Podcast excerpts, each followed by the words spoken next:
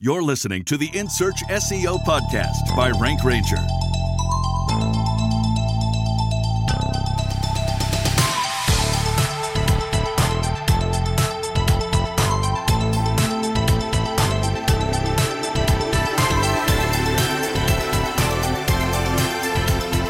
That's right. You are listening to the In Search SEO podcast, the podcast that paints a town red with succulent search marketing insights. Hold on to your hats. Ashley Segura, the Mad Hatter of Top Hat Rank, is coming at you in just a few short moments, and she will break the truth to you about SEO for FAQs. So, we're going to get into why a good FAQ is super helpful to your SEO.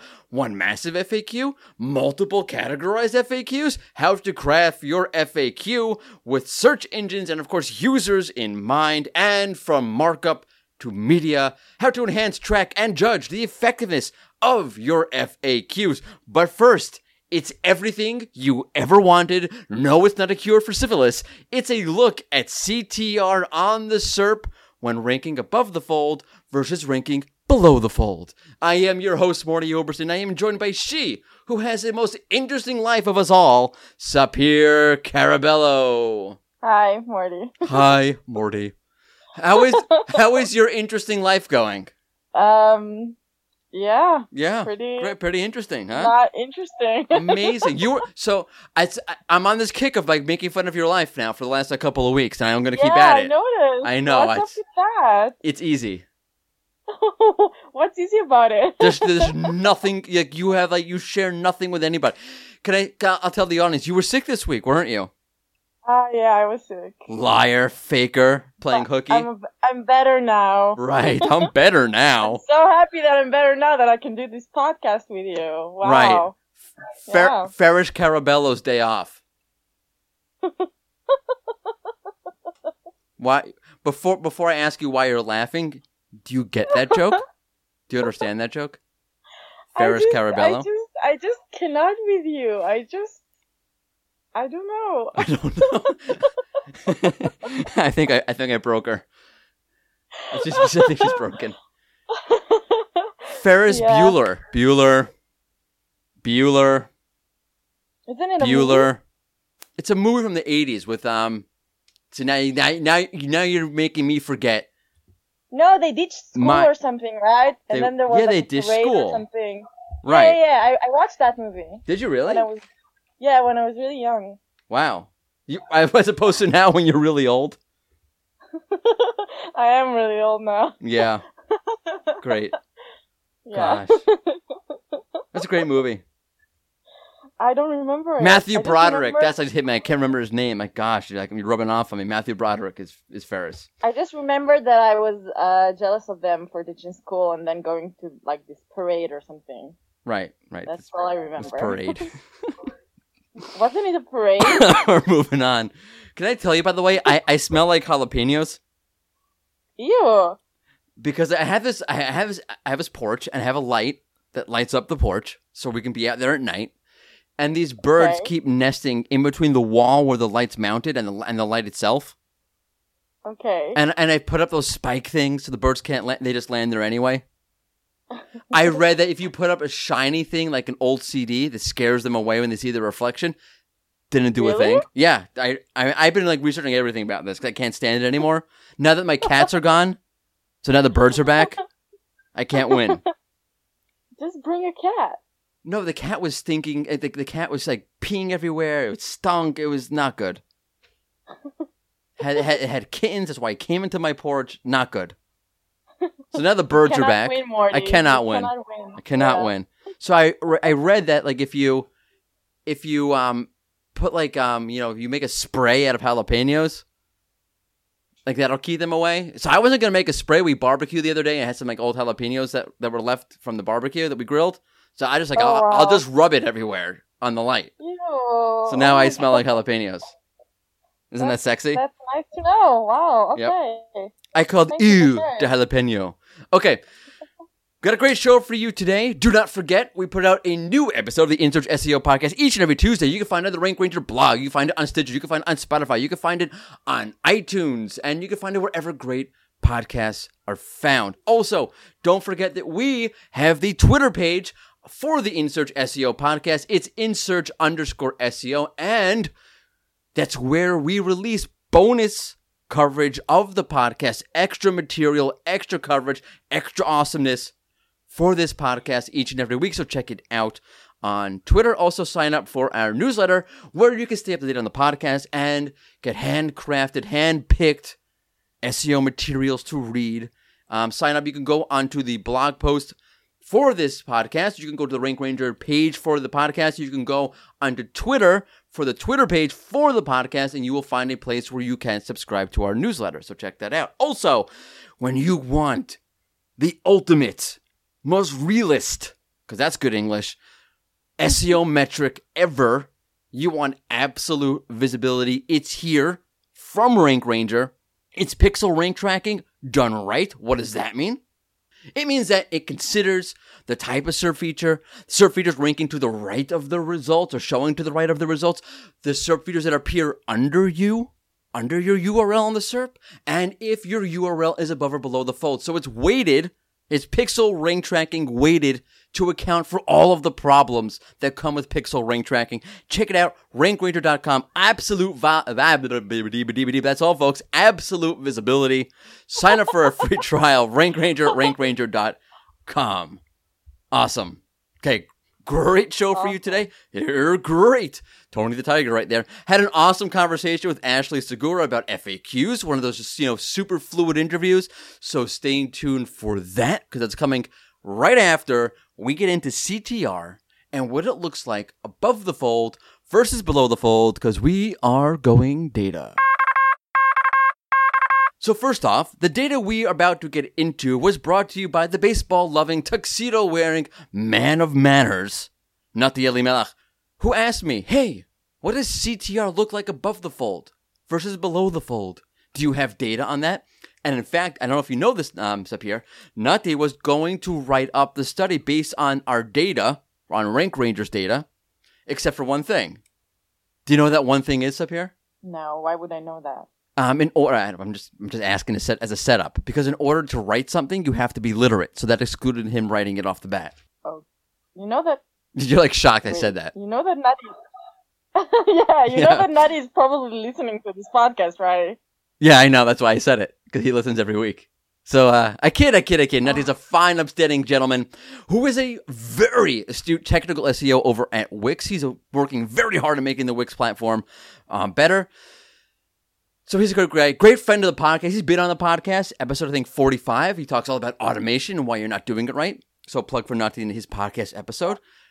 Just kidding. By not kidding about the baseball part, he is he is a lover of baseball. Okay, let's jump into this. Actually, let's let's let's explain this.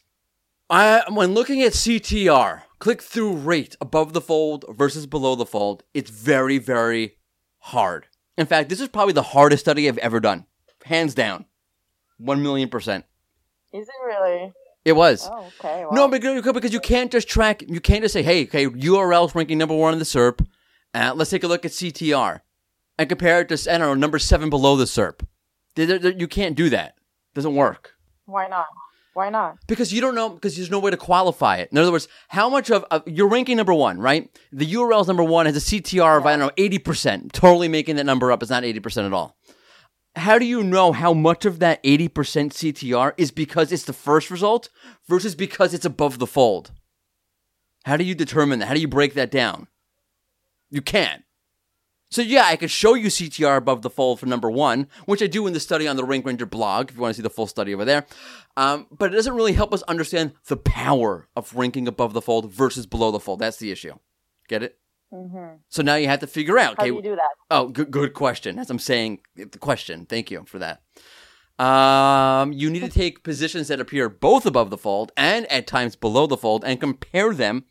Then compare the CTR rather of the URLs when they are above the fold versus when they are below the fold. Get it? Hmm. Hmm. Yeah. It's interesting stuff, right?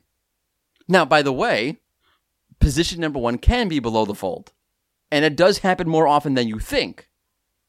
but y- y- y- pulling out mass number of URLs that where that happens where they show below the fold, so you can analyze it, is just too labor too laborious, too hard, too big of a pain in the neck. So I didn't do it. So what positions? Three and four then? Um, that's yeah, basically um three to three positions three through five to be exact, which is why the study was so annoying because you had to find enough positions. excuse me, enough enough URLs that rank at position number five above the fold, and enough that rank at number five below the fold to make that comparison. So altogether, I ended up taking 3,500 URLs, um, ranking you know from one right, a lot of URLs, but then I only used 1,500 of those to compare positions three through five. Okay, what's and and what what about it then? What about it? Um, it's Like, complicated. What did you find out? What did I find out? It's complicated. I, I know what you meant. I know what you meant. Um, it's complicated because overall, okay, URLs uh, here top top you know too long didn't read. yeah. If you rank above the fold, you have a thirty percent higher. You have, your CTR is thirty percent higher in aggregate when looking at positions three through five. When they when three wait, when a URL ranks at either position three, four, or five above the fold, Uh huh. its CTR in aggregate and on average is 30% higher than when that URL would appear at positions 3, 4, and 5 below the fold. Oh wow. That's so yeah, it's big. insane. Yeah, it's big. Yeah. It's really big. Yeah. Okay. But the issue is that it starts to get complicated when you look at the drop offs. Like how fast CTR drops off from one position to the next. In other words, for example, moving from positions four to position five below the fold, CTR uh-huh. dropped just nine and a half percent. That's you know, and that, by the way, that's half of what it dropped off when you look at position three CTR to position four CTR. In other words, how fast or how quickly does CTR drop off as you move down the SERP? That gets really complicated or really interesting. You're talking about below the fold now, right? But uh, both actually, right? I want to know. Oh. In other words, you're ranking at number three, and you're ranking, and then you have a URL ranking at number four, either above the fold or below the fold. CTR is not as high for position four than it was for position three. But the question is, how big of a difference is there? Oh. Is it a massive difference, I or is it a small difference? Okay. right. Um, when you to get sort of past the numbers for a second, because I know it's very hard to listen to this show and to keep track of all the numbers. CTR fell off twice as slowly for a URL rank position number four as it did for a URL for, at position number five, meaning there's not that drastic of a difference in CTR between position number four and position number five. However, there is a drastic mm-hmm. difference between position number two and the CTR at position number three. Get it? So big drop off between position number one and number two. Right? Rank number one, high mm-hmm. CTR. Number two, big drop off in CTR. Look at position number two, right. CTR, big drop off in CTR when you when compared to position number three. But once Right. you right now position three to four, so above the fold, below the fold, okay, Fr- position three to position four, big drop off in CTR. Right, you lose a lot of clicks when you when you're ranking number four Yeah. versus ranking number three, and that's uh, above the fold, below the fold doesn't matter. Right, different rates, Ah, I right? see. Yeah. Yeah. Once you go to position Okay. five, from four to five, the CTR of position four and the CTR of position five, whether above or below the fold, are not that There isn't much different. difference. Right. There is a big difference. Right. Okay. But relatively speaking to the other positions, it's not a, it, it's not a, as big of a deal. Which is weird. I why is that? Right? Like why all of a sudden Right. right? Why why does CTR fall off so much? Why is why is CTR at position three so much less than position two, but CTR position five is not so much less than position four? Four. Right. Okay, and I the see. answer is Yeah. is that we're too focused on above the fold, below the fold. Da, da, da, da, da. It's not. That's a, definitely part of the equation. And if you look at the data on, that we showed on the on the in this actual study on the Rank Ranger blog, there is a big difference. Mhm. But there's Mhm. another factor at play here, and that is how authoritative the, The user thinks itself. you are. Right, the position Right. itself. Right. How authoritative the Yeah, user thinks you are. Position one, very Ah. authoritative. Position two, very authoritative. Position three, very authoritative. Position four, Okay. right? Not authoritative. Right. Right. Okay, so there's and there's different levels of then. Okay. authority, right? Position one Yeah, to position yeah. two. Position one is way more authoritative, so CTR is much higher. Um, position Okay. two and position three, both authoritative, but two is more authoritative than three. CTR is higher. Once you get right three to four, big drop off, because position number three is way more authoritative than position number four. But once you get to position four, and then you go to position five and six and seven, they're all not authoritative at that point to the user to the same degree. right. So it slows Right. down. In other words, think about it like this, okay? Just to give you like a horrible example. Let's say, let's say 20 million people watch an NFL game, and 15 million people watch an NBA game, and 10 million people watch a Major League Baseball game. So there's a huge drop off between each of these, right? There's a 5 million viewer gap between watching an NFL game and an NBA game. And there's another five million viewer gap between an NBA game and a, and a, and a, and a um, baseball game. Okay, they're both widely popular, getting large numbers of viewers, but the authority, the popularity, the relevancy, the excitement of each of these various sports games falls off. But now imagine you would look at like tennis. So instead of having, you know, 10 million people watching a Major League Baseball game, 1 million people are watching a tennis game. Right. And then, uh, uh, ha- you know, 800,000 people are watching a golf game. Like, once you become, a, like, there's a major drop off between Major League Baseball and the NBA and the NFL and golf and tennis because they both stink. They're both irrelevant. They're both horrible sports to watch. Why would you watch that? Oh wow. There's not that big of a difference between golf and tennis in terms of the number of viewers. Of course, these are made up statistics. I just made them up right now because they both stink. They're both irrelevant. No one watches them. Same thing on the SERP, right? You have a big drop off in CTR from position one to position two, from two to three, from three to four. right. But once you go to four and you're irrelevant, no one thinks you're top three. Those are my top authority results. Those are the relevant results. Those are the results I want to click on. And then you go to number four. I'm like, eh, not so much. And then you go to five. It doesn't drop off. The CTR from four to five doesn't drop off as heavily because you're already in the zone. You're already on the, the, the area of the SERP, the positions on the SERP that don't matter. right. Right. Makes sense? Does, help, does that help clarify with my wonderful example? Wow. Listen, your examples are actually spot on. You know. Always spot on. Golf's Yeah, terrible. always. Tennis is terrible. Not a major drop off in viewership because they both stink. Makes sense. By the way, I am not saying that if you're a position four or five, that that's terrible. You could be, even though CTR drops off considerably between three and four, and then not so much between four and five because hey, once you're relevant, you're relevant. Doesn't mean that you're not getting a large number of clicks. Could be a high high search volume query. Mhm. So yeah, number four gets a million clicks. Well, okay, great. I'm sorry. Number three gets a million clicks, and you only get two hundred thousand clicks. Two hundred thousand clicks is a lot of clicks, right?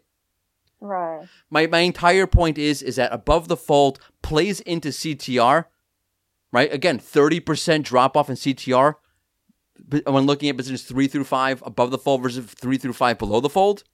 But there's Yeah. another element at play, and that was very very strong when I started looking at the data, and that's user perception.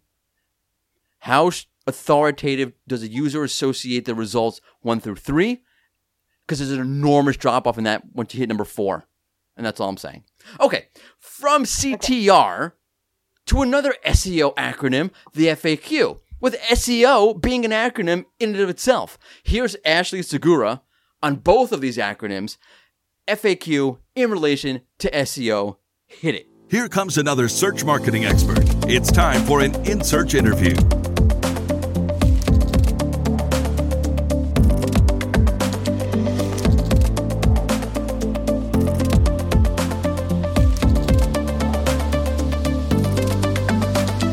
Are listening to another In Search SEO podcast interview. Today we have a Mad Hatter. She's a co-founder of Top Hat Content and Top Hat Social. She's currently the VP of Operations at Top Hat Rank. She's an industry speaker and an author of all. She's Ashley Segura. Welcome.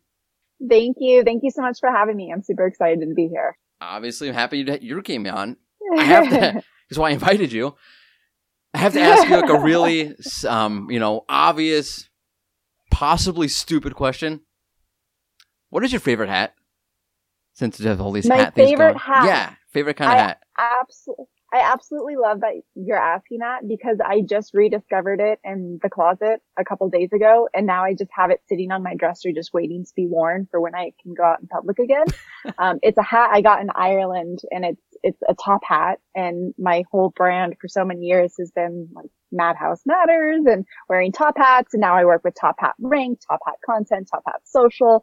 And so it's a top hat from Ireland and it's the best hat in the entire world. Wh- Where do you wear that? Where do you say, okay, it's time for the top hat? Um, The the beach. Usually at a no, more likely at a brewery or a concert. Oh, or... that's nice. Okay, good. oh, that's awesome. Okay, so we're talking about content and FAQs today, and to Mhm. sort of maybe get everybody on the same page, if you could enlighten us, um, why are FAQs important for SEO? Certainly. So there's there's a handful of reasons, but some of the biggest is because the way people are searching these days is they're they're searching because they want a question or they want to be entertained. Um, they're asking a question or they they want something that's going to um, fill their time. And so from an FAQ standpoint, if you have a page, a few pages on your site, or even turn blog, multiple blog posts into individual FAQs, that's helping address questions that people are actually searching for. And of course, that's the whole goal of SEO is to Right. optimize your website to what people are searching for. And as user behavior changes, as users have gotten more intuitive with how to type in words and what kind of terminology to use in order to get the results that they want, they're asking more specific questions. And that's where FAQs marries that. That makes a lot of sense. I mean, have you ever seen FAQ content end up in something like a featured snippet before? Oh yeah, certainly. Um, uh, uh, actually quite a lot. And what's interesting is how it's laid out. You see a lot of FAQ content on websites where like in, in the menu bar all the way over to the right, there's a little tiny Yeah. tab that says FAQ and they'll have a whole page dedicated question, answer, question, answer, question, answer. The ones that I see that rank the best and even the ones that I see that become featured snippets are the ones that aren't organized like that. They have content in them. There, there's, they start out with context at, at the top with a couple short paragraphs of, um, more of like what the topic of the service or the product is, why people even begin to ask these questions in the first place, Mhm. kind of diving a little bit deeper into the business or the brand and then making each question more of like a casual conversation instead of the standard boring question Right. answer question answer and you have like 25 of these and no one actually reads all of them. them. That's why they Hate call them. your customer service. Yes, exactly. Hope they all die and blow up. I hate FAQs. or just not rank. right, right, that too. Right, I don't be so Same serious about same Same thing. thing, same thing. Right. That's really interesting though. So you're saying like if you go into uh, in depth, like so you're doing an FAQ on a product, you really explain the product, you give the page a bit of like an identity. And then you have okay, so like that makes a lot of sense. Like you're offering Google some context on what the heck you're actually talking about. You're offering the reader something helpful there. Exactly. Exactly. And, and it's, it's more of telling a story. Um, we're, as I said earlier, with users just being better searchers. They're also digesting content on pages way differently. And that's when things like heat maps come in Mhm. and you can actually see like, okay, they landed on this page and they were only there for four seconds, but where'd they go for that four seconds? They just want what they came there for, a very specific piece of information. Very rarely are they going to read all 25 questions and answers because they really want to know everything there is to know about your business or about your products and services. They usually just want their specific question answered. Do you think then that they read that content at the top of the page? You're writing, oh, you know, a whole expose about your product, and that makes sense for Mhm. Google, but uh, is the user just going to skip over that? It depends. It, it of course, uh, it, Nice. really depends on, that. on what the users, on what the user's intent is. And if they're coming there to get a specific question, they may go through those, the first one to two paragraphs first, just for context, and then scroll down to find that question. Mm-hmm. But one of the things I recommended is if, if there's a lot of larger brands who feel the need to, no matter what, they have to have an FAQ page because the CEO says it's important and, and it, it, doesn't matter what it does for ranking. They just want it no matter what.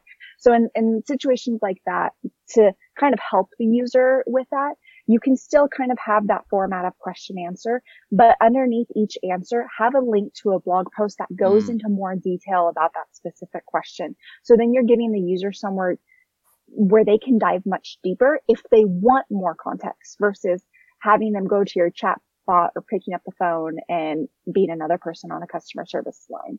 Yeah, and that's what's so funny about this because like FAQ is like you generally think that's very standard, right? Just question and answer, question and answer. But if you start getting into mm-hmm. okay, why is the user coming here? Um, how are they going to interact with the page? Where are they going to next? It becomes a totally different sort of beast. Yes, yes, and and that's a huge point right there. Is tracking okay after the FAQ page? Did they do anything else with your website? Did they engage with any other content? And looking at what their behavior patterns are after can tell you a whole lot of what you should be doing. So say they go to your FAQ page and then they go to a product page and they exit out. That can tell you that you are still not giving them enough information about that product to, to close them, to make them add it to the cart and finish out that transaction. They're still unsure. So you need more content. You need to dive deeper or you need like a video about that product. You need something more to give to the user. Yeah, that's a good point. Um, so many FAQs don't use images, don't use videos, don't use media, mm-hmm. and that makes me insane because I like media. Like, I, yeah. I have the attention span of a three-year-old, so like as soon as there's no picture there, I'm done. Next. Basically, which is interesting because I mean, does that make sense to do? To throw in a video, to throw in an image, yes. like, or is it like, all right, it's a little bit too much for the FAQ page? So, so where I think it would make the most sense is if you're going to have a link underneath each of the answers to kind of diving deeper, then you can have anywhere between like a 30 to 45 second video explaining this question a little bit more. Um, having the option for someone to see it and then also having a full blog post underneath is fantastic. That's the most ideal type of content right now because that's satisfying again, both search and users. Google's loving videos. Users are loving videos and then having all of the content underneath saying you have 500 to 750 words to accompany that video, diving even deeper. Even if you're repeating some of the information, you're giving both Google and the user two different ways to digest how you're answering this question. So you're able to satisfy both. Yeah, and that makes a ton of sense. I mean, look, it, it, satisfies like I can be coming just for a quick answer, or like, all right, I came for a quick answer, but I really need more than that. You're sort of giving them the option of how do they want to go ahead and explore further, or if they need to explore further or not. Uh, exactly, exactly. I'm wondering, like, at what point do you say, like, okay, so I have this mat? Because usually you see that you have these like massive FAQs, like every single possible question of every single mm-hmm. possible mm-hmm. aspect of this product is on one ginormous page.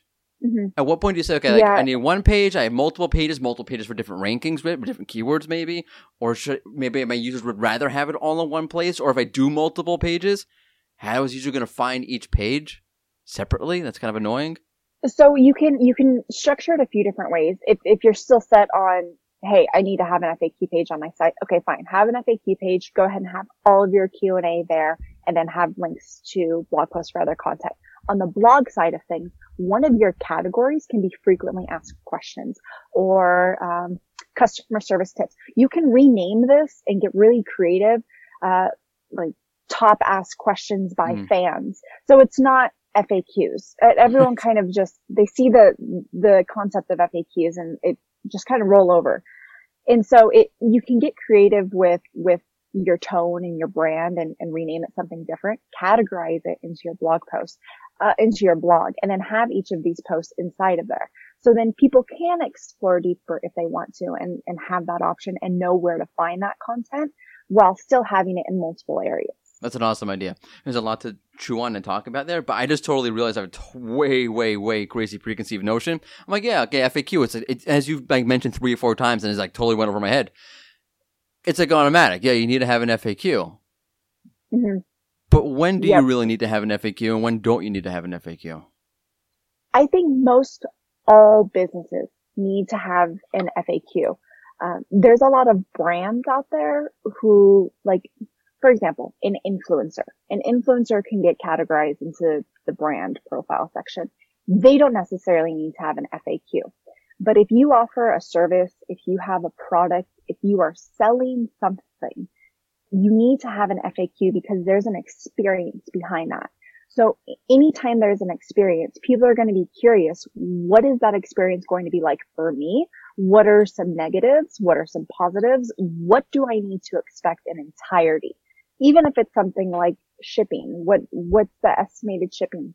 There's certain businesses who are going to have a ton more questions, such as like a financial business, a bank, um, a post office. Companies that offer services that are more in depth are going to have a more in depth FAQ. Companies that offer products that, such as clothing, where do, where do you source your clothing from? What kind of material? Um, what are your size guidelines? What is the average shipping? Can I expedite my shipping? What is your return policy? The, it, it really depends on what the business is, but most all businesses and brands should have some layer of FAQ if they offer an experience. You're just like rattling off an amazing amount of FAQ questions off the top of your head like that. That's amazing. this is like I got an encyclopedia of FAQ questions. Right? like, I could probably think of like three questions. Yeah, I did this question and that question. That's amazing. you should you should write all of them down and like make a book. Through, yeah, there we go. My my top favorite FAQ questions I found online. that's awesome. No, but that's a good point. Like, all right, I'm sitting down. I'm trying to think. Okay, damn it, today I'm going to write an FAQ. But where do you start? Yeah. What questions do you answer? How do you even know where to begin? So if you have a customer service team, that's the first place you go. What are the most frequently asked questions? A lot of the clients that I work with, um, when I start with them and the client brief, I have a section where I need a contact from your customer service team. If you have a customer sales service team so that I can send them a questionnaire, which basically goes into, Hey, what are people complaining about? What do people love? And what are the most asked questions? If you aren't on that scale to where you have your own sales or customer service team, um, one of the things that I like to do is I'll use SEMrush's topic research tool and I'll go in there and type in a topic. So say clothing line. Um, and then you can do it by location, city, region, state, country, and you'll see the most frequently asked questions as well as the top 10, um, the top 10 articles about that specific subject. So I'll look at the who, what, when, where, why, how questions people are asking. And then that tells me, okay, these are probably some of the most frequently asked questions. And then if worst comes to worst, if I'm not getting a lot of questions from there, if I don't really have a customer or a sales team that I can go to, then the good old fashioned marketing way, look at your competitors. Go to your competitor site and some of the larger, more corporate ones. They always have FAQs. Even the businesses that and brands that don't necessarily need to have in-depth ones will have it. And look at some of their questions and see if any of those questions relate to your business model. It probably makes sense to do that every once in a while anyway, right? If, if you, uh, assuming your product is evolving or your niche is evolving or your industry is evolving, to go back and see like, okay, I have all these FAQs, I have all these questions, and now my competitors are doing this because that speaks to more what's happening now. I have to redo them again. Is that something that happens? Like you have to go and re-audit what questions are on oh, your page? Certainly. A hundred percent. I mean, even if you look at the, the times during COVID right now, it's producing a oh, unique yeah, set of nuts. questions for all sorts of businesses that businesses may have never had to address before. And so even I always suggest to audit your content, your content on your site as a whole quarterly. Part of that is, is doing, is doing, uh, steps like this and auditing your FAQ content, looking at your customer experience, see has my customer experience changed at all in the last quarter? And if so, how can I address that in the FAQ section? That's an amazing point. The whole COVID nineteen thing. I haven't yet to see. Maybe I just haven't seen it. I've yet to see a site say, you know what, let's set up an FAQ just for COVID nineteen questions. I know everybody has a banner and they might have a page here and there, but like just like straight up FAQs about how things have changed. That'd be amazing. Yeah, I've seen um, I've seen a couple of campground sites that are still open have a page dedicated to it, but that's, that's a unique way to address FAQs without being a boring black and white FAQ page. It's like, Hey, we're addressing this situation and this is, this is how we're framing it, but we're not saying this is an FAQ, right. but that's basically what it is. Right. It's, it's, here's all of your questions. Here's the answers that we currently have for the stage that we're in. So I want I want to ask you, how do you sort of keep? Um, one of the questions that sort of sticks out to me is how do you keep a you know fresh pair of eyes because you know the product, you know your service, you yeah, you Mhm. have your questions from your from your sales team or your customer support team, whatever it is. Mhm. But like, are you? How do you really take a, like, a hard, objective look, out of the box look at what your product, what your service is? Because you're making so many assumptions that because you you know it so intimately that a, a person who who is not familiar with the product is not going to take into account. Yes, so that, that's where that's where I really start to recommend for my clients to invest in tools.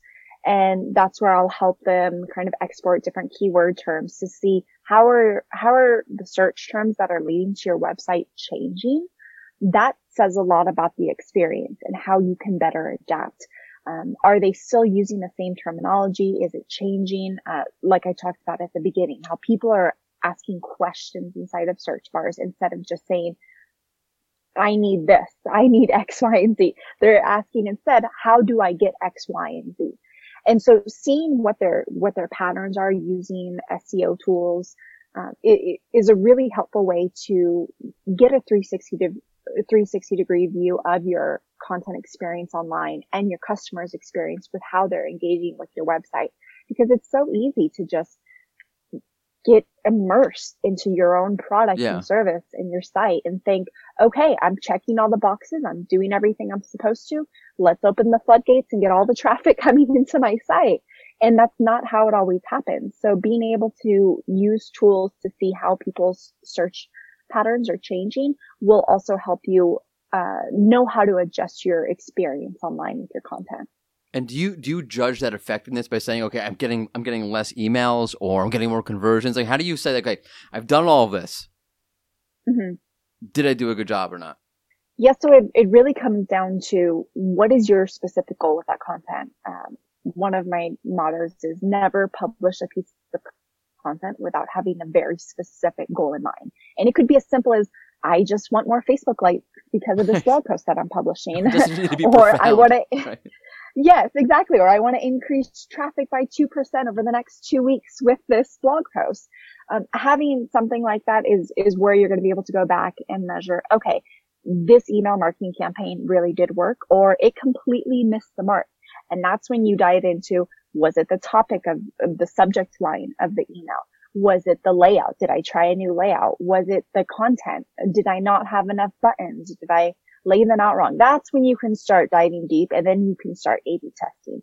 But you have to make sure whatever content you're publishing, whether it's an email newsletter that's going out on a Tuesday or a video that's publishing on YouTube that you want shared all over social media, there has to be at least one primary and if not a secondary goal to accompany that in order to measure was this even remotely successful or did I just publish because all these blog posts and all these experts say just keep publishing. right, right, right, right.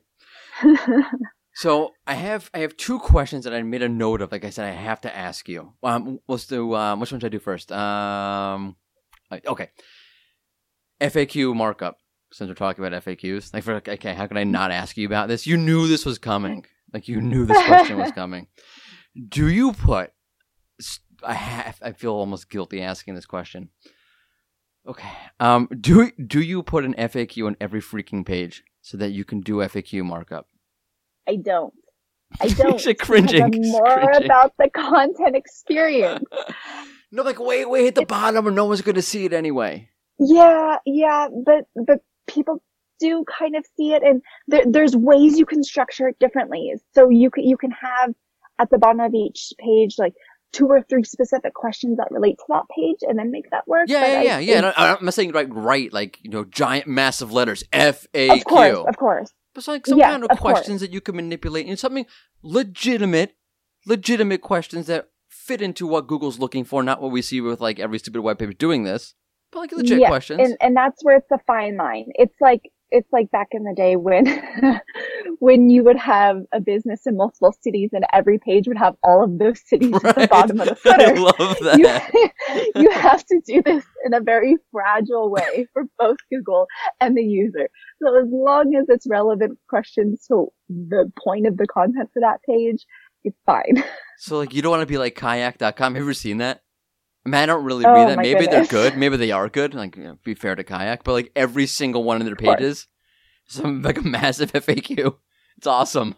Yes, yeah, yeah. It, it it's pretty intense. And hey, maybe it's working for Maybe it's them. And if they remove it, then they're gonna lose all the traffic. But as a rule of thumb, for a site to start that out, it's a fine line. Also, you just it's kind of like icky. Like, don't do that. It's kind of gross. Yeah. Right. Exactly, and it, it kind of makes your brand. It it can hurt Yeah. your brand Yeah, it image your depending brand. upon who your who your target demographic is. It definitely hurt my opinion of kayak, which was not high beforehand anyway. It- not nothing So nothing against kayak. more. It's against like all the, the Expedias and the Travelocities of the world. It's not my not my thing. No, I don't want to rent a car. Thank you so much for asking me twenty times. Um, yes, right. Okay. still don't. Thank you. that should be in the FAQ. Like, do you want to rent a car? Yes, you want to rent a car. Here's all the reasons why you want to rent a car. Um, the second question I have to ask you is, when you see people doing uh, creating their FAQs, and I'm sure, as you're in your ability to rattle off a million questions, you've seen your fair share of FAQs. What problems do you run into along the way, and how do you solve them? I know, generic cliche question, but I feel it's a good one. I think it's it's how you can position your brand with those questions. So some users will look at those questions and that's black and white, that's gold, that's your brand standard. And others will look at it and feel like it's not black and white, it's very vague, it's not enough information. And so you need to really, as with any and all content, you need to write for your user, for your target demographic. So if you know that your demographic, if you know the people that come to your site that engage with your brand are at this level of digesting content, then provide that type of content inside of your FAQs. If they're the type who need everything there is to know before they can actually make a purchase or engage with you, then give them that in the FAQ. It, it all depends on who you're talking to, not just how you want your brand to be positioned. And that's what I see a lot of businesses do is, well, we want to be more of a high level looked at brand. So we're not going to give all of the information. Well, that creates a really crappy user experience. Right. And then that actually disconnects your target demographic from converting with you because you didn't give them enough information and you know that they're the type of persona that they need everything before they can actually pull the trigger and make a purchase with you. all you're making me want to do with that answer is I want to go to all the um all the drug sites that are selling medications for ADD or ADHD and seeing how long their FAQs are. That's horrible. I say that as a Oh, parent of an. ADHD child, by the way. So like, I'm not saying that to be a jerk, but I do want to see if that's there. But, but those are some of the most vague FAQs, and those are some like that's a perfect example of an FAQ where we really need to know all of the information. You cannot be vague. That's a strong predicament. Need a lot of information, but clearly your user has a hard time with a lot of content. Yep, that's true. That's true. Video might be the way to go there. Yes, and doing short videos. Yeah. I am thinking of my kid. Like, yeah, that would definitely be the way to go. Videos would definitely be the way to Mhm. go with him. So if you're doing, if Yeah. hey, if you're one of these sites who are listening to this podcast, that's some free information for you. With that, with that, um, I have this little th- fun game that I do. I call it optimize it or disavow it. It's basically where I'm going to give you two options, either two really great options, and you're stuck choosing one good option over another good option, or um, you're giving I'm giving you two really bad options, and you're stuck choosing one bad option over another bad option. How uncomfortable is that? So this is the Ashley Segura version of optimize it or disavow it.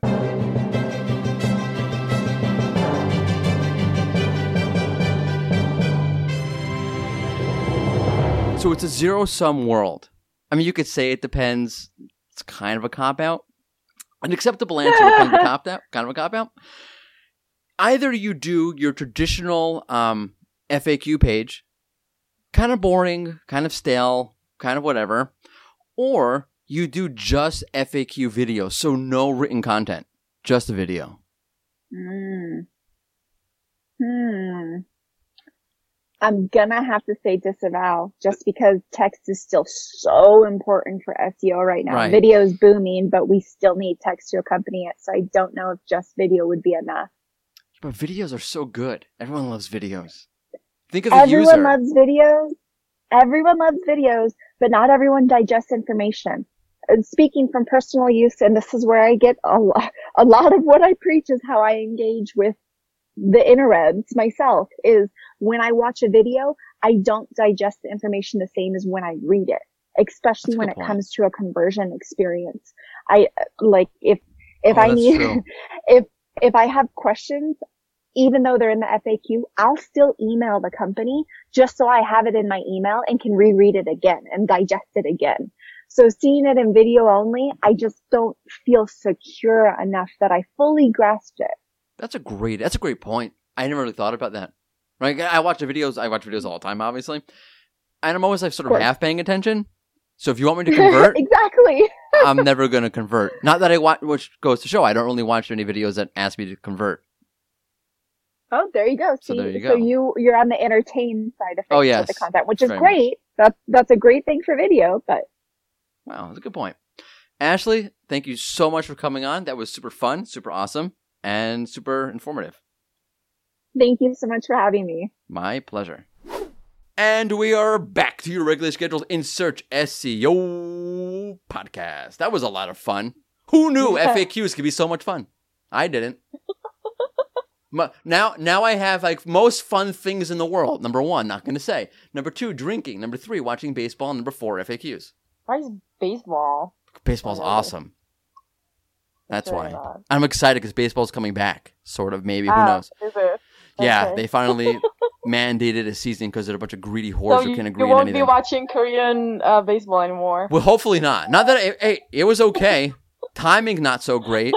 Play not so great relative to the Major League Baseball league, but Whatever you say. whatever I say. Anyway, we could talk about Korean baseball, American baseball, all sorts of baseball for a long time. But this is not a baseball podcast, in case you didn't know. Thank God.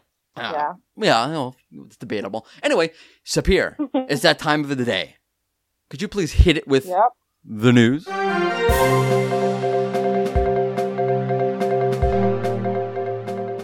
So, looks like Google has rolled out another update. So, check those rankings. Per industry chatter and our own ra- rank risk index, where we registered more than seven days of elevated rank fluctuations, there was a serious shakeup on the SERP. Yes, that is true. Any comment? Oh yeah, I think I think yeah. I th- I, I- I think you were done. I thought you were gonna keep going. Yes, there was a serious shakeup. the- There were two serious shakeups on the SERP. Um, one happened around June 10th for a couple of days. Then three days later, there was like eight nine days of like moderately high to really high SERP fluctuations, rank fluctuations on the SERP rather. I tried digging into it to see if I could find some sort of pattern. Was it reverse?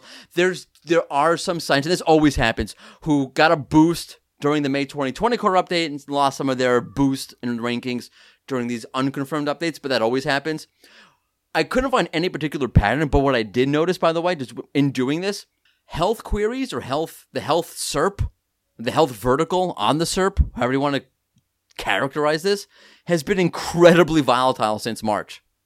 Like the, the the level of volatility I've seen for a lot of these keywords, like I'm not talking like niche keywords, like top level keywords, like I don't know, like um um allergies versus asthma, like really top level health queries. Inc- like things, queries you would not expect to see a lot of fluctuation have been incredibly volatile since like April, March, April, as opposed to other verticals which were not as volatile. So there's that. Right. Do with I don't know what you want to do with that, but it's really interesting. Thank you, Mordy. You're welcome. Okay. Moving on. I said that really loudly. You're welcome. Sorry. Go ahead.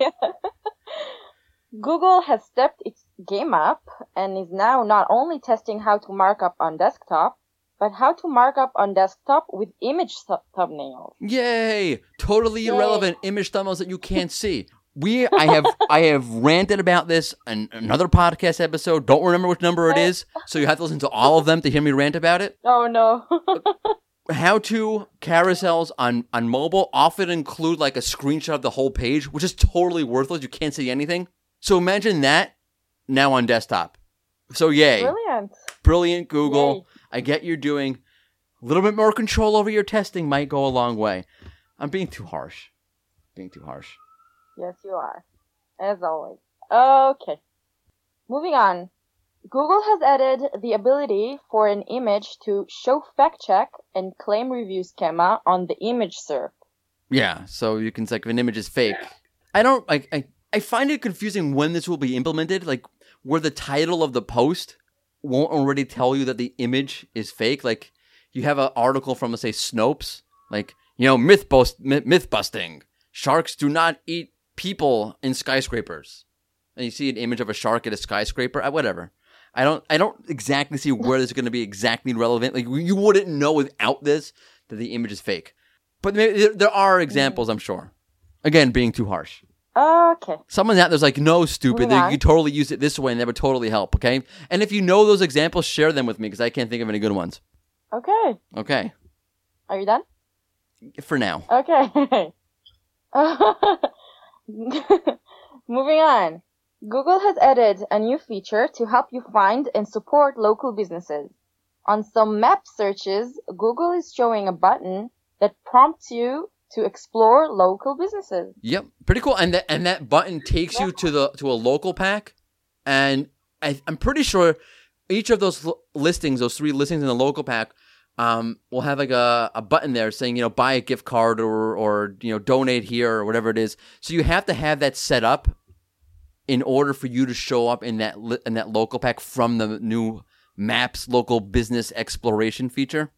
So like definitely like careful with that. You don't automatically, as far as I can tell, you don't automatically show up because you're the most relevant, most um, you know closest proximity in, proxi- in proximity local business. You have to, I believe, have something set up related to either donations or, or gift cards.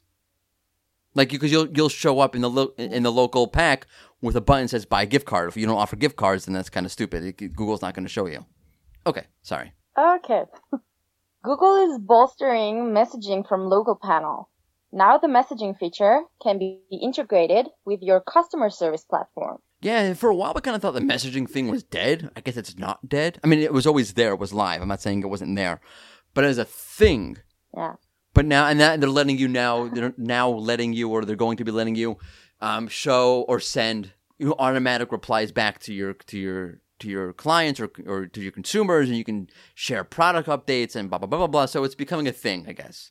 Yeah. Yeah. Okay.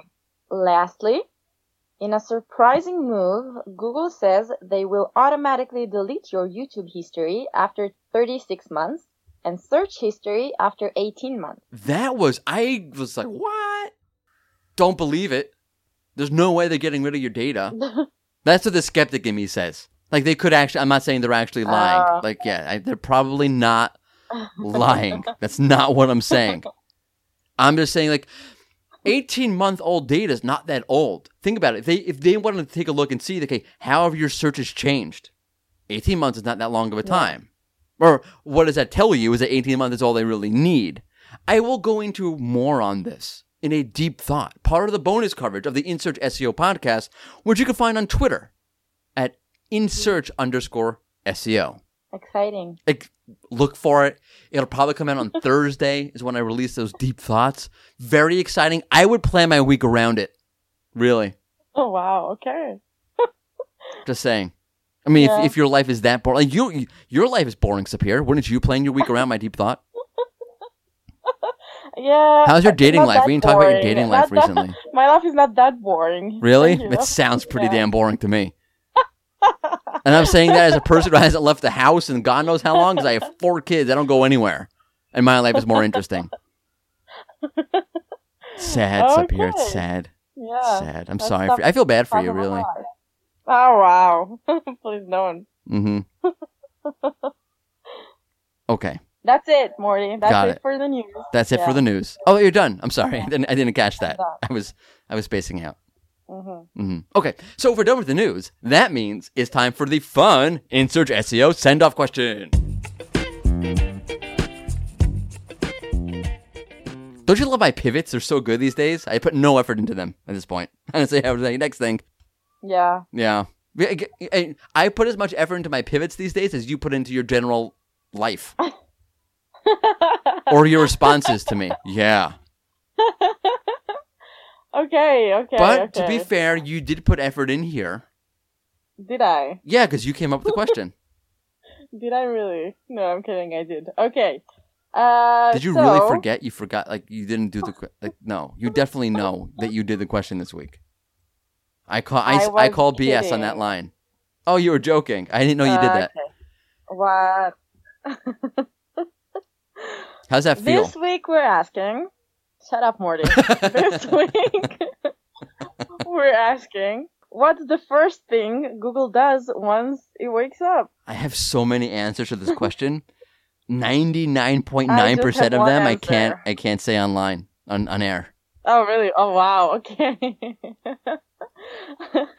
I would just say checking the phone, you know? Checking the phone. Like any normal. Survey says seventy three. Yeah, that's a good answer, right? Check the phone. The first thing you do. It's it is pathetic Yeah. that we all do that. It is so pathetic. Who loves me today? Who loves me? Who who messaged me? And how many likes did I get? Oh, my life is so good. We are such a screwed up society. What a freaking mess. But that's a good answer. That's probably what it does. okay, what's your answer? What can what am I allowed to say? I don't know. Can I? I we'll have. I'm gonna say them all. I'm gonna leave it. Keep it. I'm gonna say them all. PG-13, please. PG. I don't know what that means. PG thirteen doesn't like. It, I I either know R or G. There's no in between. Um, I'm gonna say them all, and then Levy, our awesome Okay. editor, can edit them out at his discretion. You ready? Oh, no. So one, let's add a giant. Yeah. F- two scratches his f- if it's a guy. Takes a takes a long in the morning. Am I allowed to say any of these? Mordy, you're horrible. horrible. Let me do- remove everything, please. Uh, how about this? It, it it it gets up in the morning, looks in the mirror, yeah. and, and smiles devilishly, devilishly, devish. I can't even say it. It gets up in the morning, looks in the mirror, smiles at itself, and Okay. laughs at all the money it just made on on on clicks overnight. That's a good answer. Okay. I like my other answers that we had to erase from this podcast that were edited out. Hope, Yeah. hopefully, they were edited no. out better. Please edit it out, please. That'll do it for us this week on the InSearch SEO podcast. Don't forget to tune in next week for an all new episode next Tuesday. An all new episode of the InSearch SEO podcast drops with Stephen Long. Have a great discussion with him. So check it out again next Tuesday. It's the InSearch SEO podcast. It's been in search because we're all in search of something. Thank you Of something. so much for listening. You were way too late on that, Sapir. Toodles.